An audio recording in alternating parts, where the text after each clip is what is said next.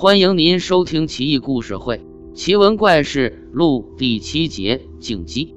淮上有一读书人，名叫余逊，是瓜埠巨富沈家的上门女婿，妻子眉目如画，自仪无双，又好装扮自己，因此在当地的熟妇当中，无人不知，无人不晓。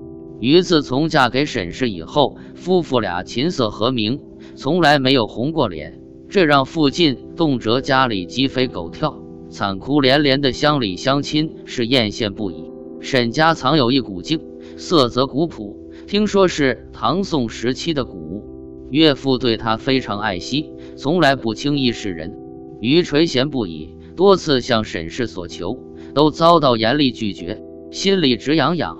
这是个寂静的夜晚，沈家却遭到了小偷，所幸失去的东西并不多，但是那枚古镜却不见了。偷东西那贼好像就是奔着那古镜来的。沈氏虽然怀疑余，但终究因为没有证据，所以不了了之。过了十多天，炎炎赤夏，余外出公干，返回家，在归家途中见到有个老翁在兜售一面镜子，那镜子看起来式样绝古，不像是现在的样式。余问了的价钱，在自己的理想范围内，也就把它买了下来。回到家中，沈氏正好在对镜贴黄，她笑着说：“娘子，你家有个破铜，就好比稀世珍宝一样，我想拿出来照照镜子，都七里八里的。看，我今天在市场里给你买了一枚古镜，和你说便宜得很，价值百钱，却无人问津，为父今天为你带来了，接好。”沈氏知道他在发牢骚，等到拿到了那镜子一看，大惊失色，立马跳将起来：“这就是我家的镜，你从哪里买来的？”余也吓一跳，说是在市场有个老翁在卖镜。“哎，我刚才说了那么多，你耳聋耶？”沈拿起镜子自照，却发现镜子里不是他，心下大骇，厉声问道：“汝是何人？”那镜子大声回答说：“汝是何人？”沈说：“我当然是我丈夫的妻呀，是正室，要不然其他醋娘子岂能容我？”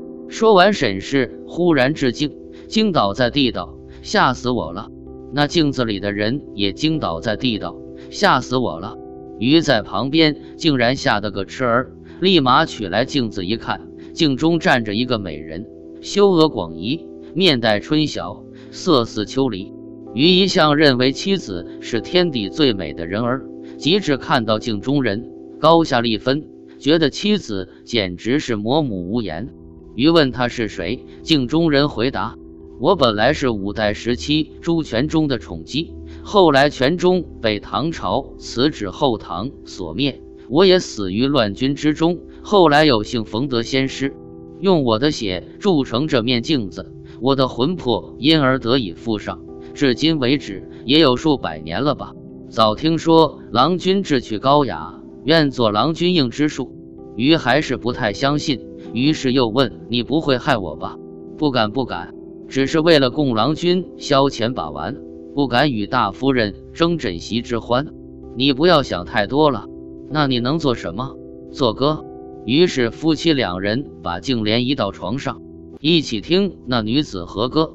只那女子声音娇媚，有如夏日窗外簌簌的小雨，又如可以绕梁的古曲般萦绕于世。那曲子的歌词也端正极雅，煞是好听，夫妻俩不禁为她和声。过了一段时间吧，那女子把衣裳褪尽，只见通体洁白似玉，高峰低谷，一览无余。那细腰可垂膝下，修长的玉手肆意弯曲，左蛇蜿蜒状，并做出各种魅惑动作，场面风光旖旎。夫妻俩情不自禁，宽衣解带，额而娇喘连连，夫妻俩至镜如无物。自此如此这般，日夜不息。几天不到，余竟至于几近病危。岳丈得知，前来速取镜子，并斥骂女儿不止：“我以前之所以不拿出来给你看，是因为里面有妖，已经害了不少人了。我是因为祖上留下来的遗训，不得已才保存它，一夕一朝也就罢了，怎么可如此不舍昼夜，朝夕磨弄也？气死老夫矣！回去在祖宗灵前焚香祷告吧。”沈家因此把镜子用铁盒装起，请铁匠淬火封死，便请名医半年方才治好。后来余之岳丈死后，此镜也下落不明。助他人之欢，不成己之欲，此镜说不定它就会存在你我身边。你敢照镜子吗？